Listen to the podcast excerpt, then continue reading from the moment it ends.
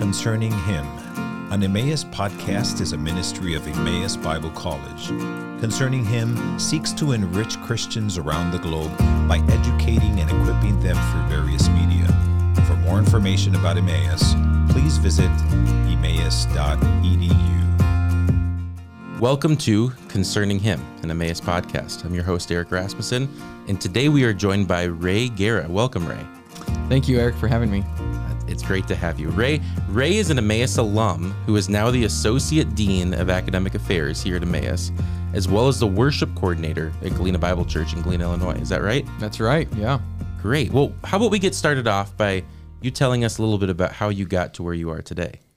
Yeah, it's as I think back, it's pretty amazing just to see how the Lord led every step of the way, and it's very different than maybe what my expectations were, but I came to Emmaus in 2012 to study Bible and music education, and I graduated in 2017 with a bachelor's in music education, K through 12.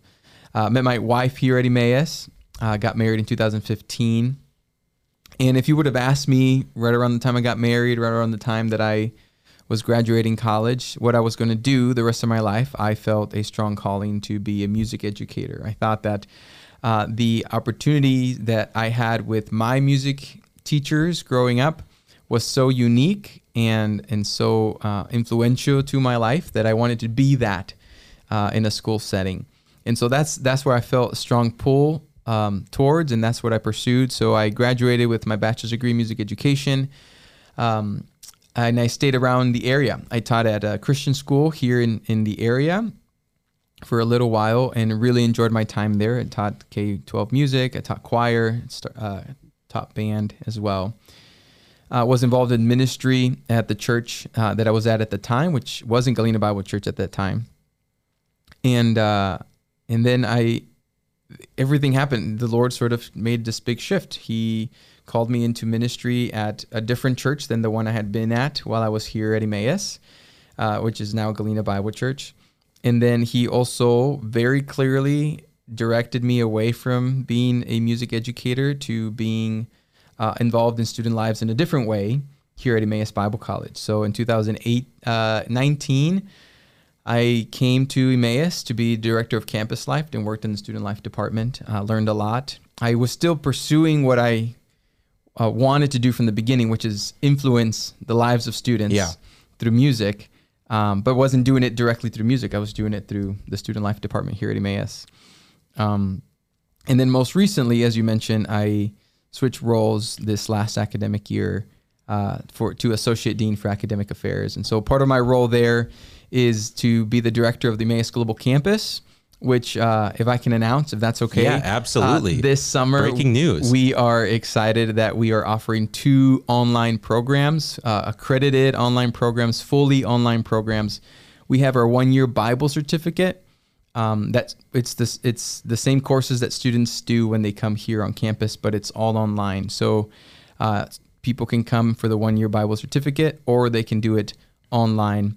And then we also have an adult degree completion program for those who have some college already and would love to get a bachelor's degree in Bible. They can complete their bachelor's degree in Bible. And so just going to do a little plug here. You can visit global.emmaus.edu for more information about the Emmaus Global Campus. We think that this opportunity to spread the ministry of further the ministry that Emmaus is doing here online is something that we're excited about. So just very shameless plug there for the Emmaus Global Campus. That's great. I'm excited for Emmaus finally being able to take that step. It's huge. Yeah. It's huge. Are you enjoying working with Global Campus? Yeah, it's great. I feel like it's still sort of in its infancy. I mean, there's a lot of things that have been established already, but getting to work with the faculty and the staff that are in the Global Campus department has been a real joy, and just continue to find ways to make it grow by offering more future online offerings in the Global Campus. All right.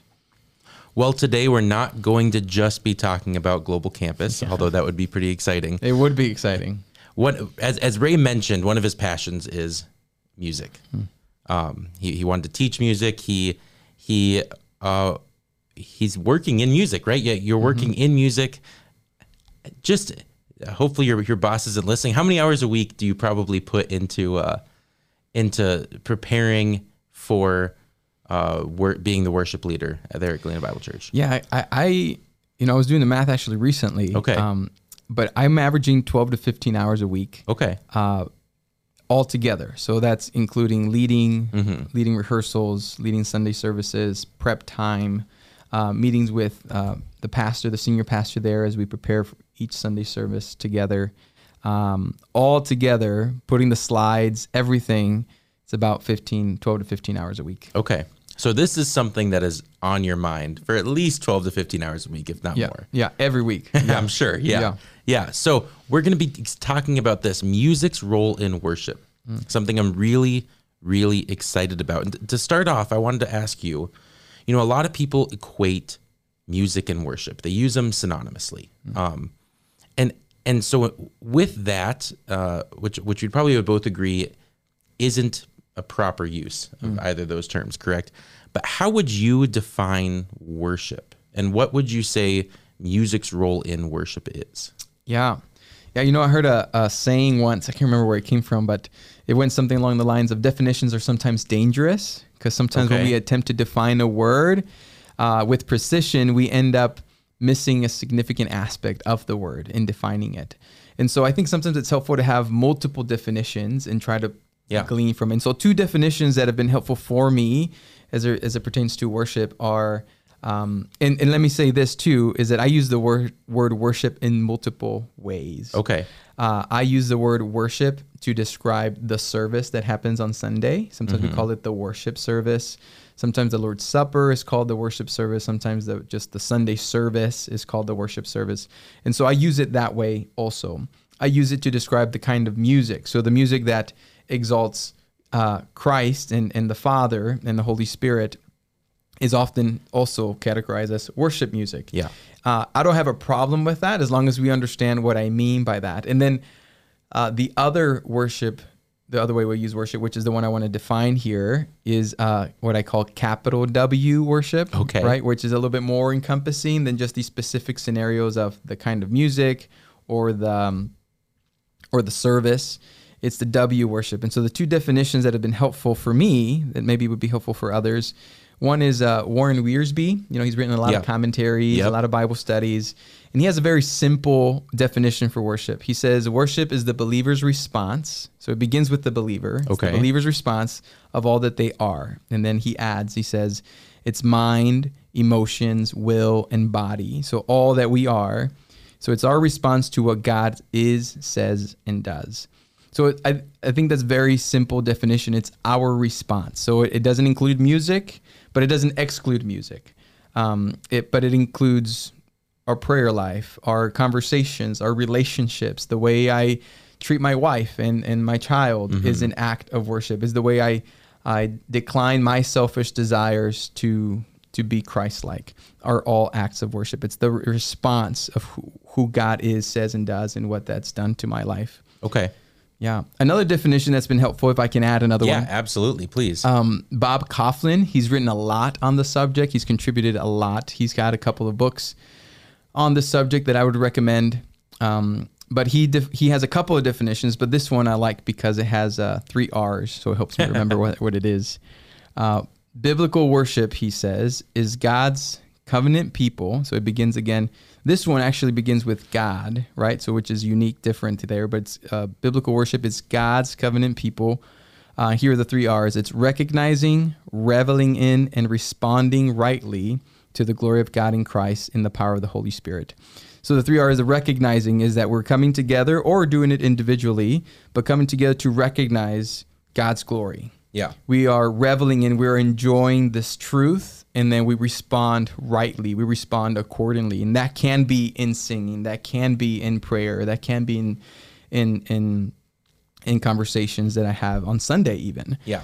And so I'd say that that's how I would define worship, and the role that music has in worship is that it facilitates the response, right? Okay. So the worship leader is sort of facilitating this response, guiding the thoughts of the saints, and as we, exalt these truths, these gospel's truths, we're facilitating a right response. Okay. And we're saying we're going to sing truth. This truth that we are singing is sort of instilling in us a desire to live for the Father as well, for our King. And so I'd say that that's how they go hand in hand, is that the leading in music sort of helps facilitate that response. That makes sense. Yeah. That's great. I think that one was technically 4 R's. You had right, response, or... Oh, responding rightly. I guess that could be a fourth one, yeah. But the verbs are the recognizing, reveling, and responding. Recognizing, reveling, and responding. I really like that. Yeah. Thank you. Yeah. Where would you say the line is between the art of music and then the theology in the lyrics? Yeah, this is hard because...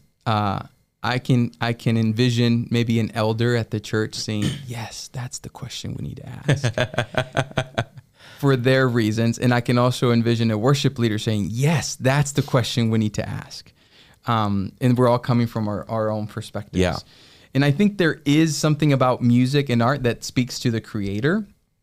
And so I think there is a place for it in our worship services, in our gatherings, right? So the fact that there are so many combinations of notes, there's so many options in chord progressions, speaks of the one who created, who enabled music to be performed, to be done, speaks of God. And so it speaks of his magnitude and his majesty, because the Creator is bigger, right, than this art. And this art is big in our minds, right? It's so complex, so many options.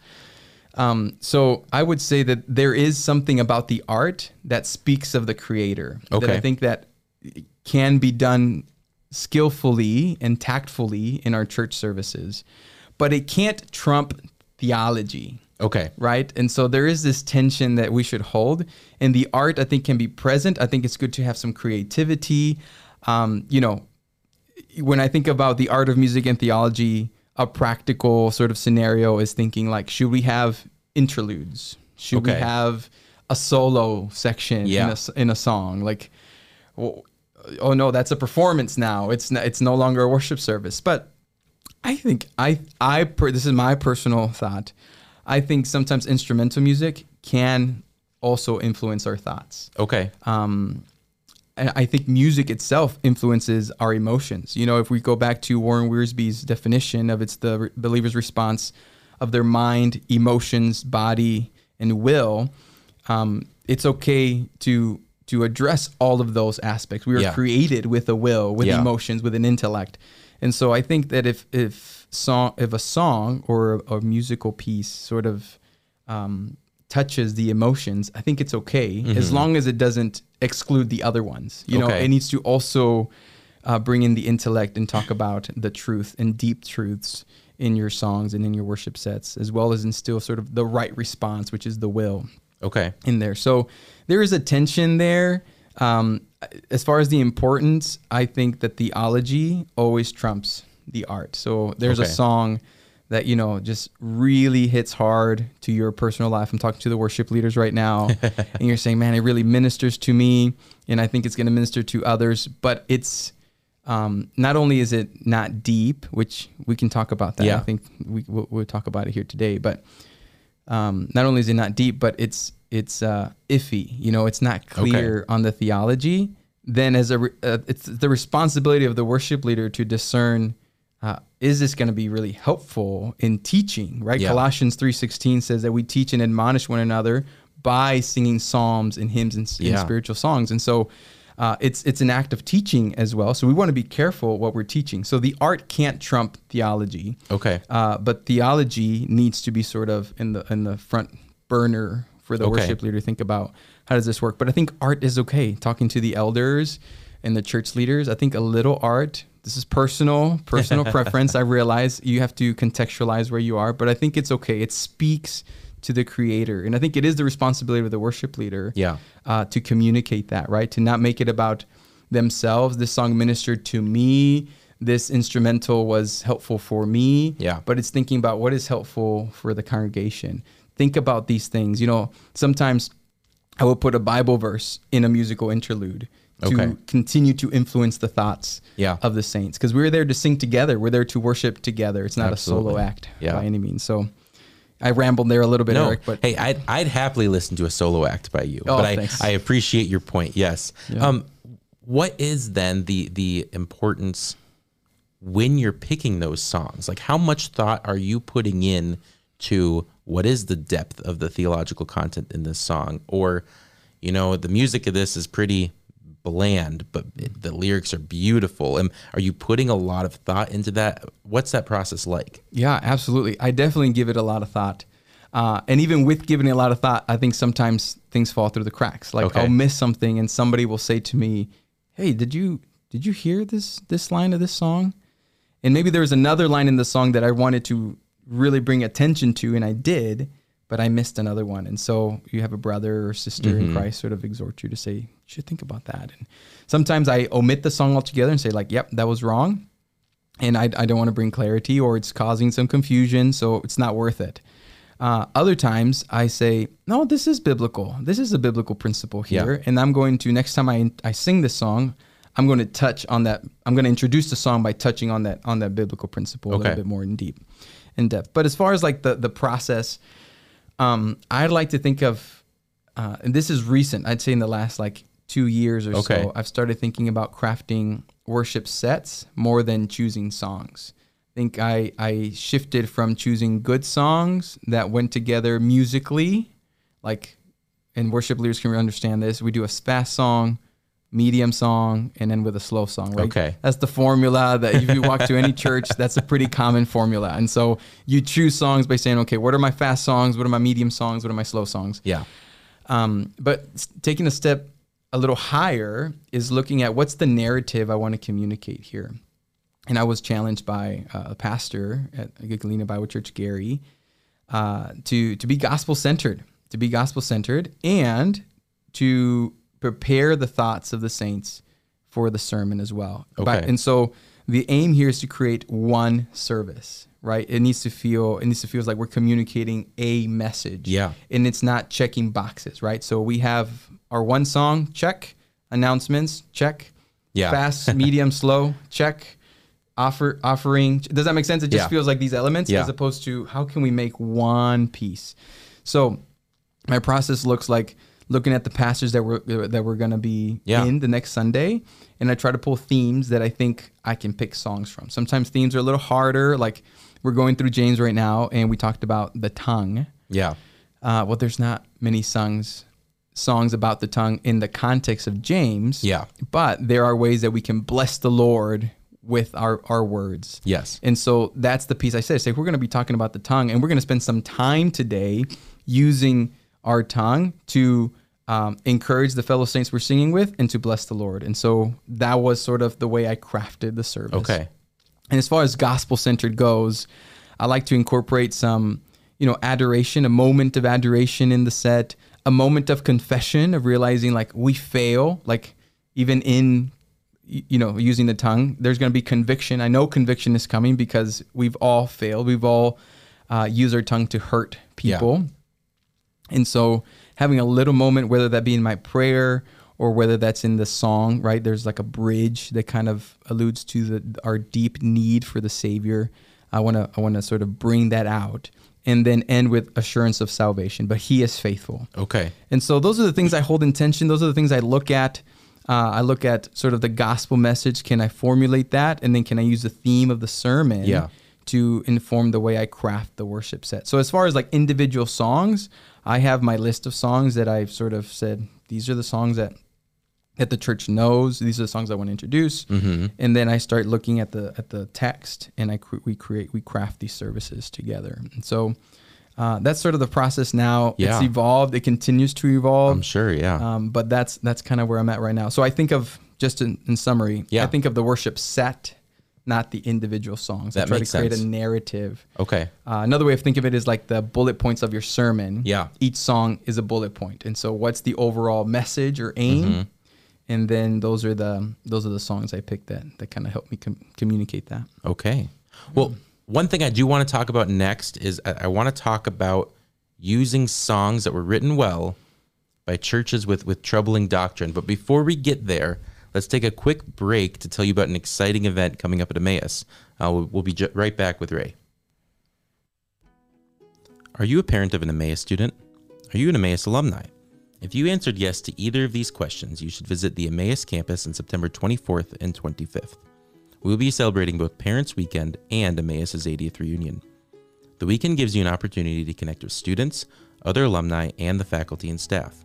You will also have time to attend classes, visit chapel, and tour the campus. Friday afternoon, you can hear an update about the college from President Phil Boom, and afterwards watch a home soccer game. Saturday morning, we'll have John Rush's famous library book sale, as well as a golf tournament.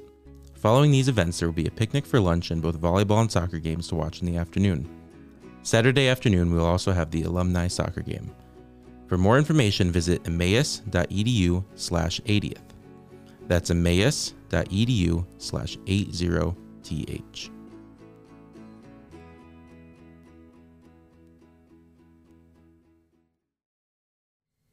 And we are back. Well, like I said, one of the things I want to talk about now is what to do with songs that are written well. Maybe the theological content is there in the song.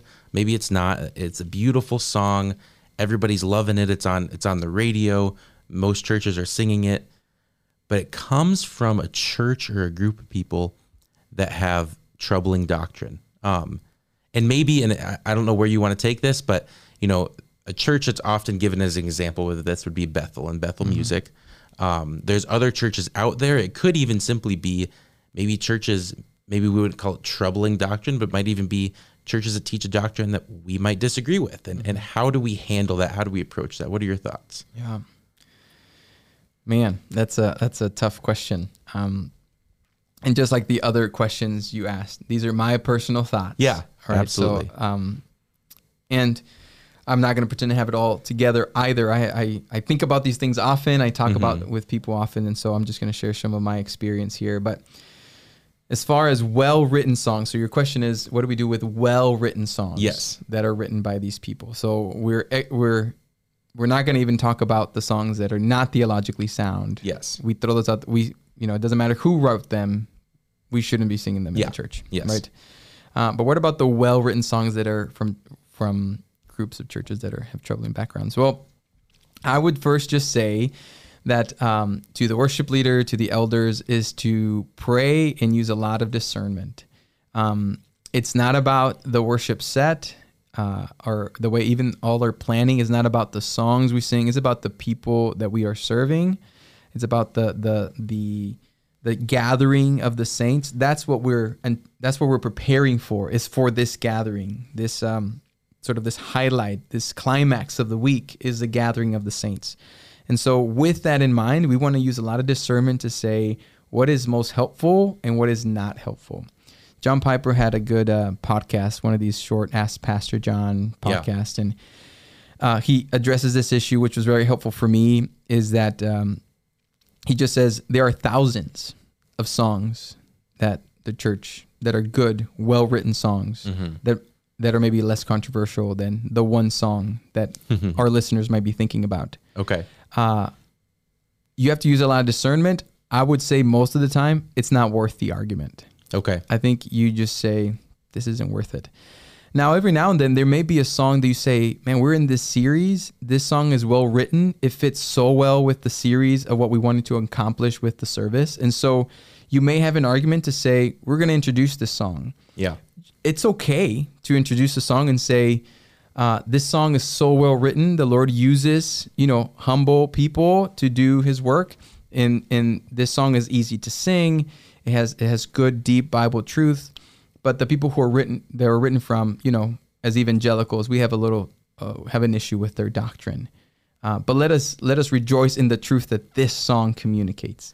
I think that's okay. Do you feel a need to make that disclaimer? To say, hey, this church is troubling, these writers are troubling, but this is good. Yeah. So we're going to get in the weeds here. Okay. So I've been at churches where all we put on the screen are the slides, the song titles. So then a lot of people don't even know who it was written by. Yeah. So maybe you don't make a big deal out of it, and it's fine. CCLI, I think, usually asks that you put the CCLI number at the beginning of the song.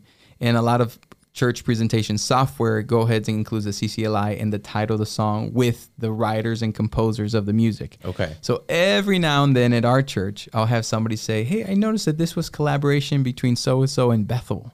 Why are we singing Bethel songs? And so we just, I tried to reorient our attention from Bethel to say, like, well, what did the song say? Yeah. Well, don't we need this reminder? Like, amen. Praise the Lord.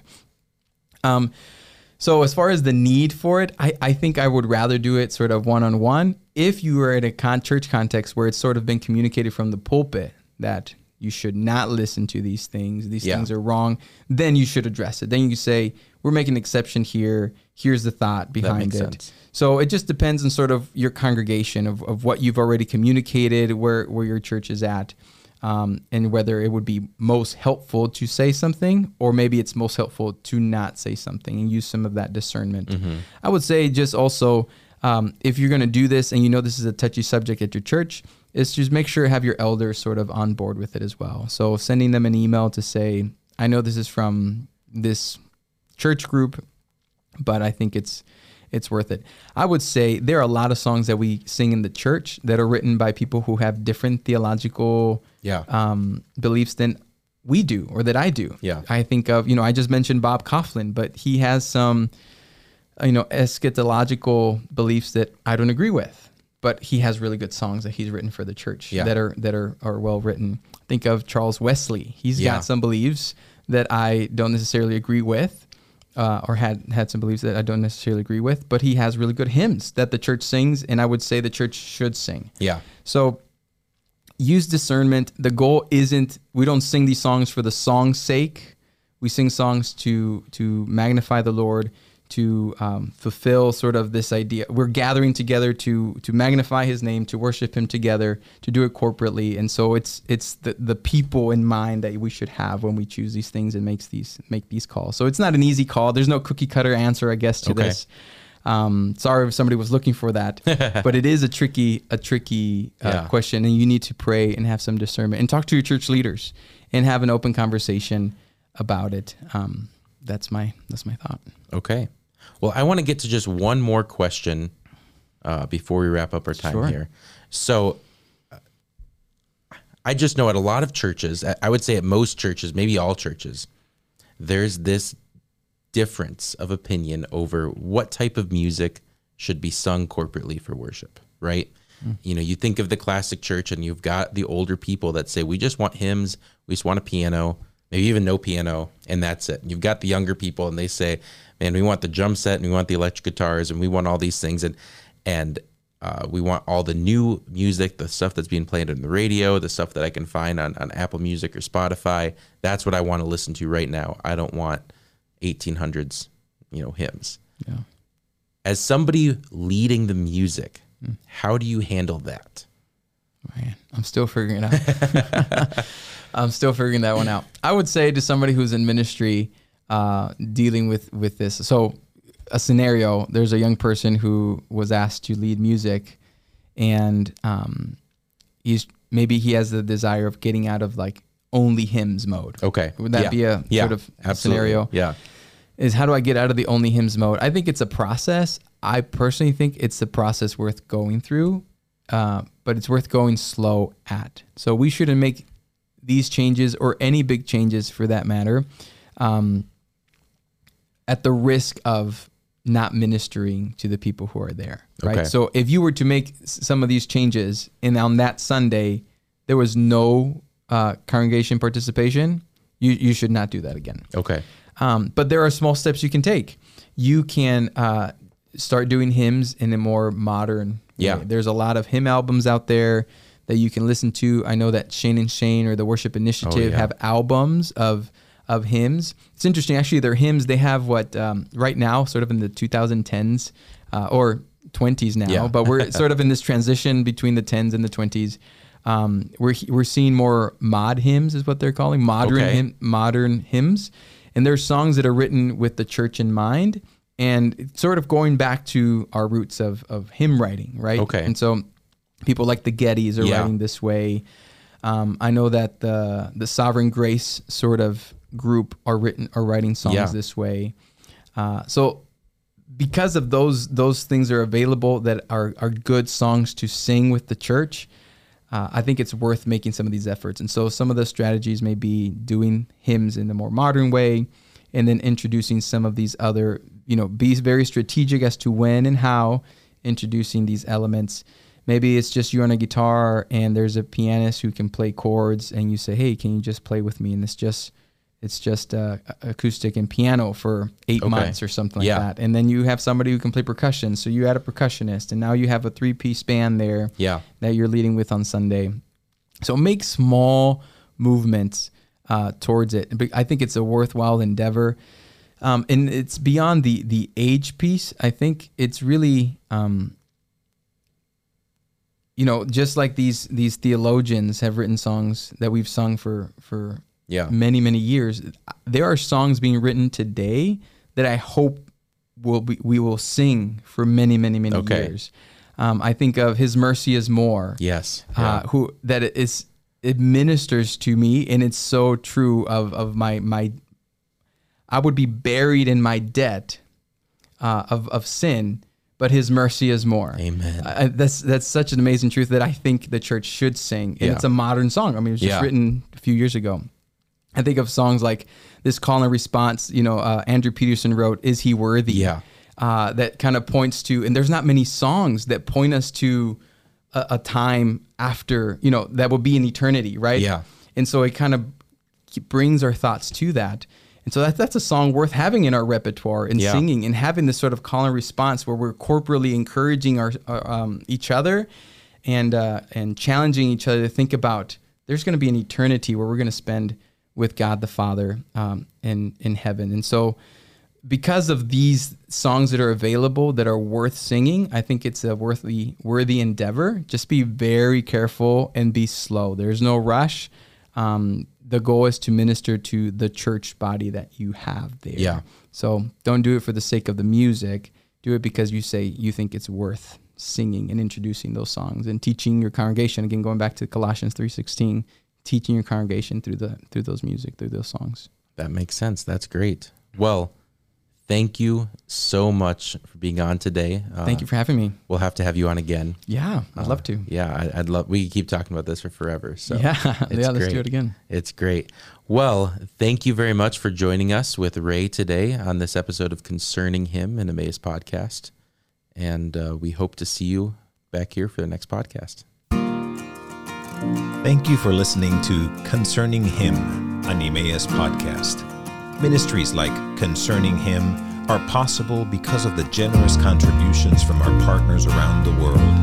For more information about partnering with us, please visit emmaus.edu/partner.